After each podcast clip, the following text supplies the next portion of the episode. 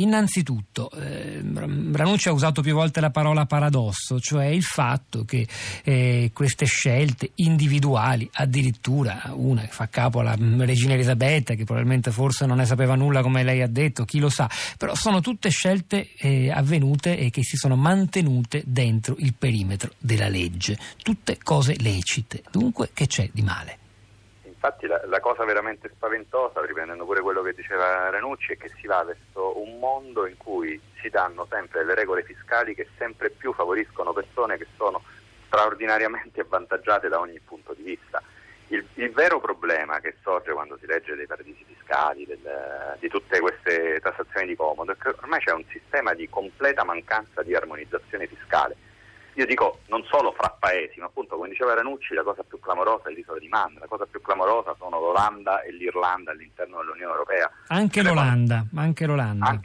perché noi quando parliamo di paradisi fiscali... Cioè per esempio che cosa accade in Olanda? Beh, ci sono tassazioni sulle imprese che sono straordinariamente di vantaggio. Quando, se facciamo caso, adesso non vorrei dire una... ma se ricordo bene, ad esempio Booking.com, che penso che tutti noi utilizziamo per... Ormai qualunque volta dobbiamo andare a prenotare un albergo in qualunque parte d'Italia o in qualunque parte d'Europa, tutto quello che noi spendiamo attraverso Booking finisce per essere tassato in Olanda, dove l'aliquota fiscale è bassissima, perché da questo punto di vista noi dobbiamo da un lato pensare giustamente agli scandali che purtroppo sono una goccia del mare, come Mossack Fonseca, come Mossack Fonseca, aspetto di vedere anche questi interessantissimi dati sui Paradise Papers, però quando parliamo di paradisi fiscali da una parte abbiamo appunto i super ricchi che già pagano molte meno tasse nel loro paese per tantissimi motivi, per i vantaggi fiscali di cui giacciono nei paesi, e che poi quel poco che dovrebbero pagare, quello che dovrebbero pagare neanche lo pagano, appunto il caso di Lewis Hamilton, che è uno che penso che guadagni un centinaio di milioni di euro all'anno e non paga neanche le tasse sul proprio jet privato, da questo punto di vista è clamoroso, ma dall'altra parte non possiamo dimenticare la cosa che forse è ancora più macroscopicamente grave, quella delle multinazionali. Soprattutto, ma non solo tutte le piattaforme internet, Google, Facebook, ma anche Apple, che comunque produce tuttora dei beni materiali, che pagano una quota di imposte societarie ridicole, veramente ridicole. Da questo punto di vista, proprio pochi giorni fa stavo vedendo un nuovo lavoro di Gabriel Zucman, che è l'economista di Berkeley che più si occupa di questa cosa, che stima che tra i paesi sviluppati, quindi in primis nell'Unione Europea, ogni anno si perdono 600 miliardi di tassazione sulle imprese che vanno verso i paradisi fiscali, di cui gran parte all'interno di Olanda, Malta e Irlanda, all'interno dell'Unione Europea. Quindi sono regole su cui l'Unione Europea potrebbe tranquillamente intervenire. L'Unione Europea, anziché mettere i paletti sull'Italia, sull'età pensionabile o su altre voci di welfare o altre voci del bilancio pubblico, dovrebbe intervenire duramente su questi paesi che privano decine di miliardi di euro sugli altri paesi, che quindi riducono la difficoltà. Il bilancio pubblico italiano è in difficoltà perché il bilancio pubblico italiano riceve moltissime meno imposte, al di là dell'evasione fiscale enorme che ben conosciamo, ma anche per questo che non è evasione fiscale purtroppo, è elusione fiscale date le regole attuali, non è una cosa che si può combattere legalmente, ma va combattuta attraverso accordi politici fra i paesi e fra le grandi corporazioni. E perché è così difficile arrivare a questi accordi? È successo qualche mese fa, a giugno se non sbaglio, che un numero importante di paesi, oltre 70, si sono seduti a un tavolo per concordare, sottoscrivere una convenzione per introdurre misure fiscali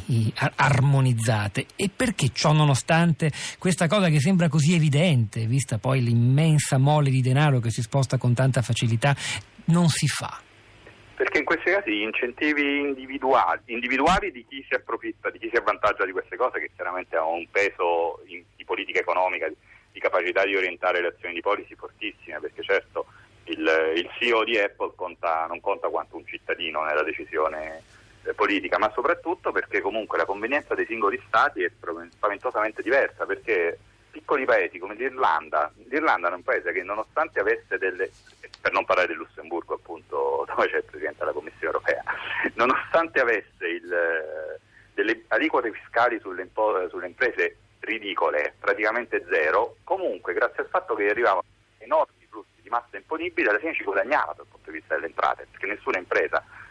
nessuna piattaforma aveva una sede effettiva in Irlanda o a Amsterdam, anziché delle piccole sedi di comodo, ma la quantità di entrate fiscali che arrivano in questo modo è spaventosamente elevata, quindi da questo punto di vista c'è un problema di enforcement fra paesi, di accordi fra paesi, nel momento in cui,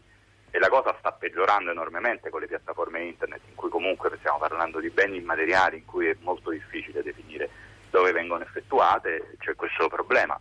Nonostante questo, però, degli elementi per poter quantomeno accendere le spie ci sono, perché comunque il lavoratore di Google, il lavoratore di Facebook, il ragazzino che porta a €2 l'ora le pizze per Deliveroo, per Foodora, comunque riceve una tassazione nel paese in cui è. Probabilmente si potrebbe. Ecco, è proprio questo che colpisce, appunto, il singolo lavoratore anche di questi stessi gruppi, che poi, rimanendo nel proprio territorio, paga una tasse con una liquida fiscale immensamente superiore ai suoi ricchissimi datori di lavoro, come una forbice che si allarga sempre più e che, se non sbaglio, Raitano, va in piena coerenza con un fatto denunciato da tanti, penso all'ultimo rapporto Oxfam, se non sbaglio, nel 2016, che certifica come la pressione fiscale negli ultimi 30 anni nella gran parte dei paesi avanzati sia aumentata per i più poveri e diminuita per i più ricchi. È una sorta di inerzia questa.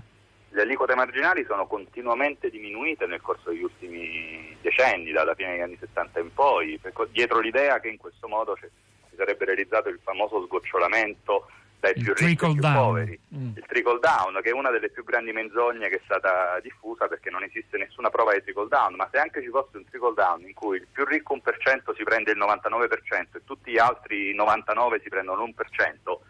si può parlare di trickle down in questo caso? Assolutamente no, perché dovremmo mettere dentro anche una dimensione di diseguaglianza sempre più mostruosa. Ma a questo punto consideri questa cosa, sempre c'è uno studio recentissimo molto interessante per i paesi scandinavi, che sono paesi a bassa, relativamente bassa diseguaglianza, paesi a molto bassa evasione fiscale, ma quando grazie ai dati proprio dei paradisi fiscali si è riusciti ad osservare poi anche quello che solitamente non è osservabile, anche in questi paesi, se ricordo bene, in Svezia, Danimarca e Norvegia parliamo di un'evasione fiscale stimata intorno al 3%, ma l'evasione fiscale diventa circa del 30% fra l'1 per 1000 più ricco della popolazione, grazie a elusione più o meno regolarizzata, grazie ad evasione fiscale. La quota del reddito dei super ricchi, che già ad esempio negli Stati Uniti l'1% più ricco si appropria di circa il 21-22% del reddito nazionale ogni anno, una cifra mostruosa, e questa quota cresce di ulteriori 4-5 punti percentuali quando teniamo conto anche delle somme che non vengono dichiarate al fisco americano in modo più o meno lecito. Quindi ci rendiamo conto che stiamo andando verso delle dinamiche, non solo quella fiscale, ma accentuate ulteriormente da quella fiscale, che portano sempre di più a una forbice spaventosa fra quello che si chiama i winner takes all, quindi i vincitori che prendono tutto, pensiamo a Zuckerberg, pensiamo a Bezos o ai attuali CEO di Apple, è una massa di lavoratori ormai pagata sempre di meno, con sempre meno tutele, in cui diventa anche difficile definire la forma contrattuale di questi lavoratori, perché diventano quasi lavoratori molto materiali, ma privi di qualsiasi diritto, lavorando in queste corporation che